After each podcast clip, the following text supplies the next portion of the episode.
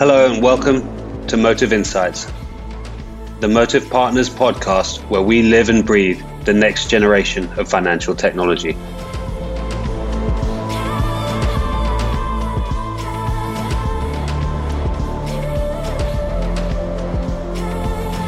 Hello everyone, this is Lithe Masters. I'm a founding partner with Motive.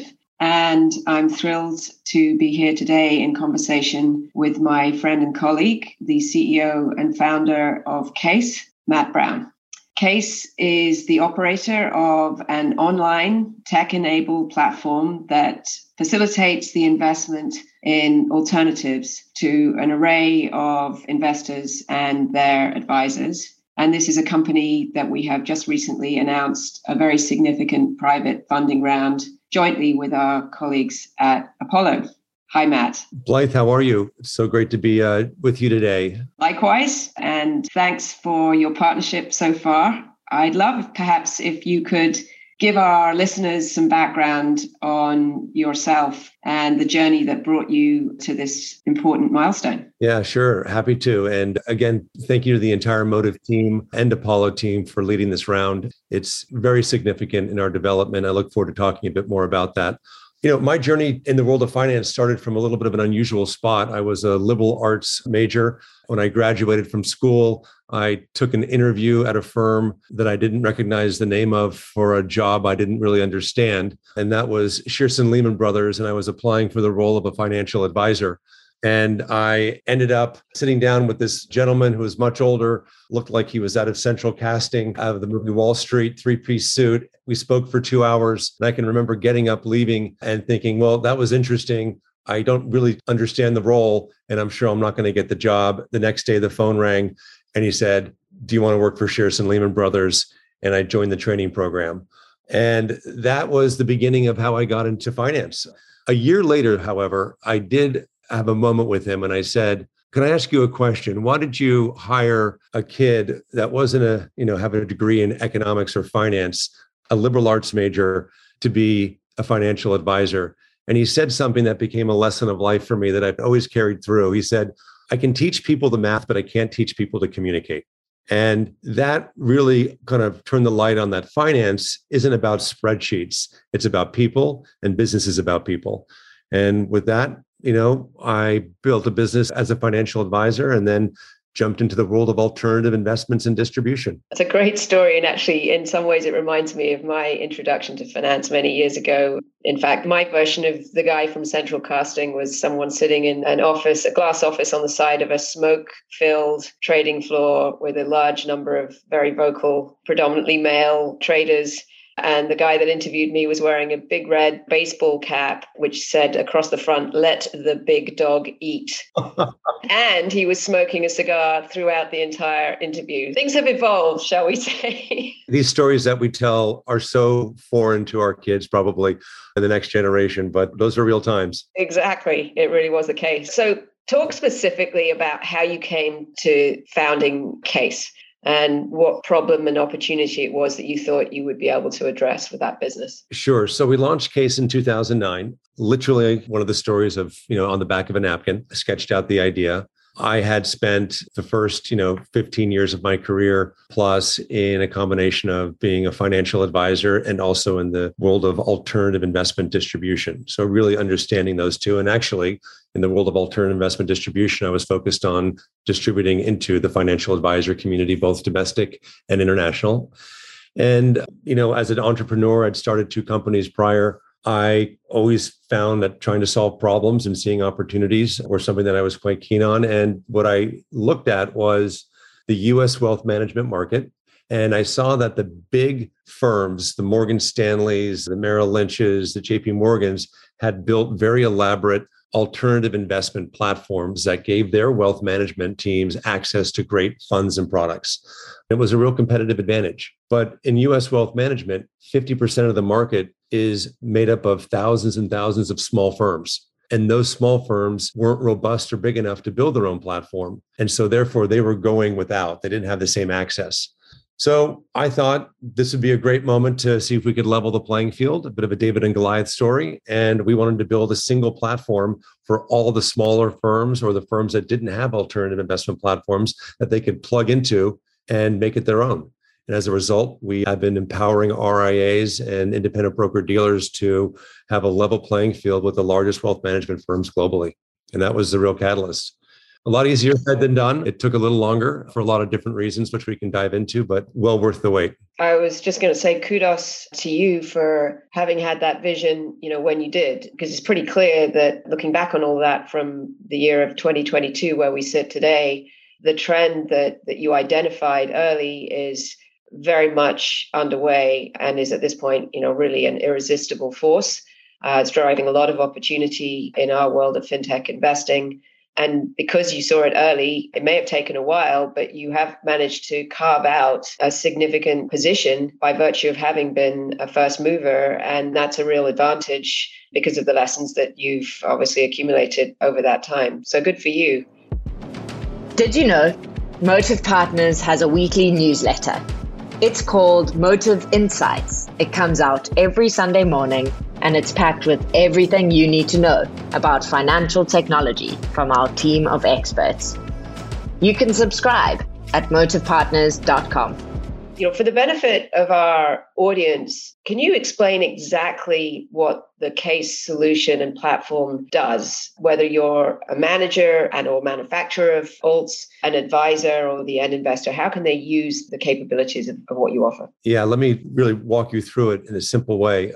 Before I do, just that comment about kind of being early or being a pioneer. I do mentor entrepreneurs. And one of the things I say that being early isn't always terrible. You do take a few arrows uh, if you're the pioneer. But if you can survive, you have often built a moat as a first mover that is something that is very valuable. So more on that later, but it served us well today for sure. The CAIS platform is a platform. It has two communities that engage with each other. On one end, we have financial advisors. And on the other side of the platform, we have alternative investment asset managers. And we are a B to B to C platform, which means that the C, the end investor of the financial advisor, gets the benefit of the platform, but really we're only facing off with the financial advisor. And what we've done is we've addressed some of the biggest reasons why these two communities who don't have access to each other, but want each other, can begin to freely interact. So financial advisors want more access to alternative investments so they can have better outcomes for their client portfolios. And asset managers want access to financial advisors because they want to be able to grow and diversify their asset base and their shareholder base. But up until CAIS, it was very complicated for these two communities to connect. And what our platform does is it streamlines the interaction and solves many of the hurdles or problems that have been very challenging for these two communities. So if let's take both the user experience from the advisor and also the user experience from the asset manager, the two communities we serve. So a financial advisor will log on to the platform. They will have the opportunity to see standardized views of all different types of funds. So private equity, hedge funds, venture, real estate, and more. They can compare like-to-like products in a way that's never been presented before. They can learn about those products by engaging in our educational platform, where they can understand asset classes. They can understand how those products themselves can be implemented into portfolios. They can learn more about the strategies and products to be able to talk to their end clients about them. And then when they want to buy and invest in those funds, they can do it seamlessly across our platform using our end-to-end technology, which, of course, if you remember, these types of funds used to be offered with paper subscription documents. Nothing could be less scalable and user-friendly than that. On the post-trade side, once the transaction happens, we integrate the reporting with all the major custodians, Fidelity, Schwab, and Pershing. So that private investment shows up in your account for your end client. And we also do downstream reporting to the various ecosystem reporting partners, such as an Orion, Tamarack, or an Adipar. So it really becomes a easy turnkey platform where financial advisors for the first time can get access to great products that were pretty much reserved only for the big institutional investors. And now they have a level playing field to be able to manage money for their end client.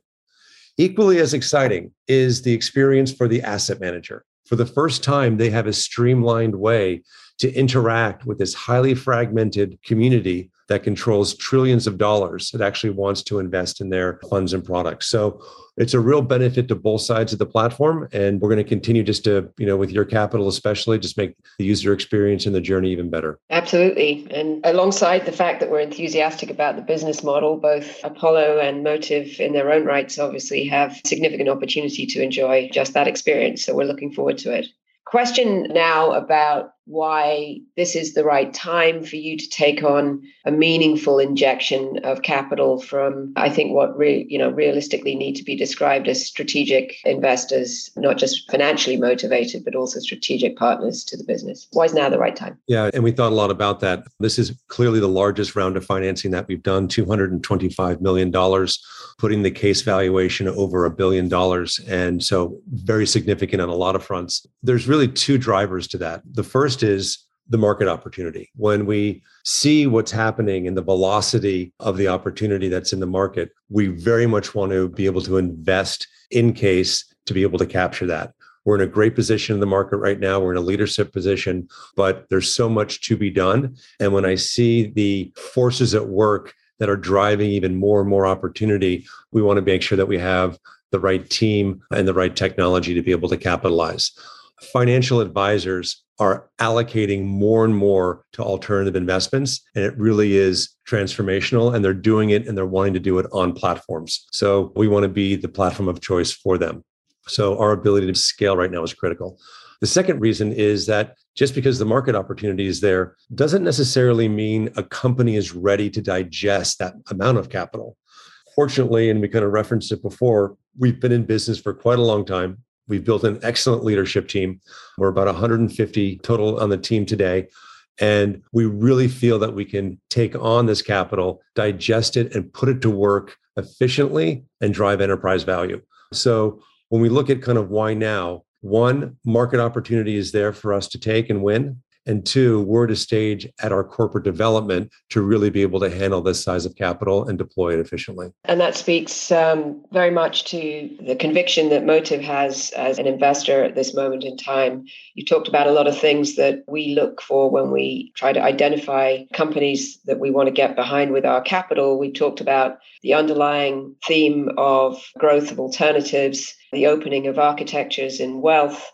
We've talked about the imperative of leveraging technology to eradicate the manual, painful operational process and free up investors and their advisors and their asset managers to be able to focus on value-added activities instead of just process.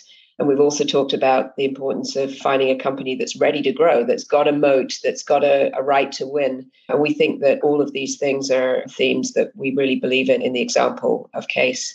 So it's an exciting time. Let me just switch tracks a little bit and talk about you as an entrepreneur and a leader. We have many of those in our audience who I'm sure would love to hear about some of the challenges you faced as an entrepreneur and how both you've overcome them and how you've learned from them and, you know, the pieces of advice that you could give to future entrepreneurs based on all of that experience. How long is our podcast if we want to talk about challenges? uh, so it's been quite a journey for sure. My journey, my team's journey. And, you know, we've all, you know, really put our blood, sweat and tears into to building this company. And we we know we're just really earned the right to be at the starting line. We're not celebrating victory. We're celebrating the opportunity to really now go forward with strength and with you as a great partner. You know, some of the challenges that we faced is that, you know, when we sized up the opportunity, we had the conviction. We knew it was the right thing to do. We believed it would come. We know the platformization and the adoption of technology for this business.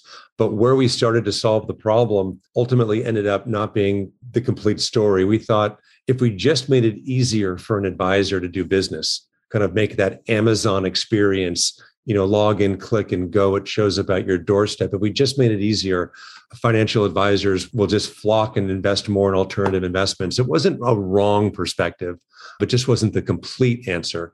The complete answer is you have to make them feel comfortable and understand the investments in addition to making the product available. So we invested a tremendous amount of time, effort, and energy in advisor education. We built a state-of-the-art learning platform, artificial intelligence powered, personalized down to the actual advisor themselves. And we are now in a position where we're not only delivering a product menu, but we're delivering education and learning moments for an advisor so they understand how to allocate and invest in alternatives. That's just an example of us making sure that where you start isn't always where you end up and what journey you're on.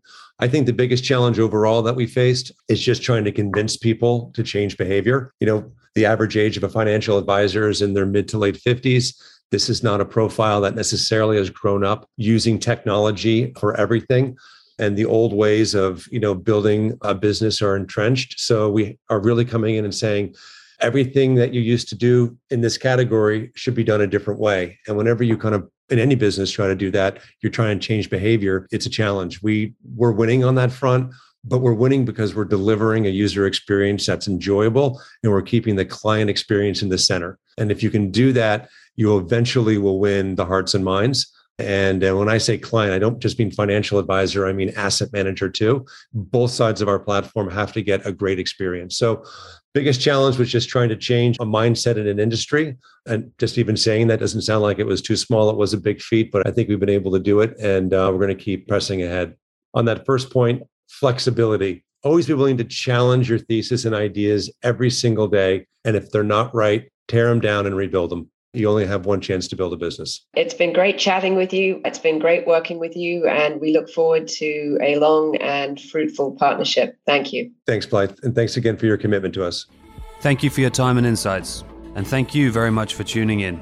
I'm Sam. See you next time.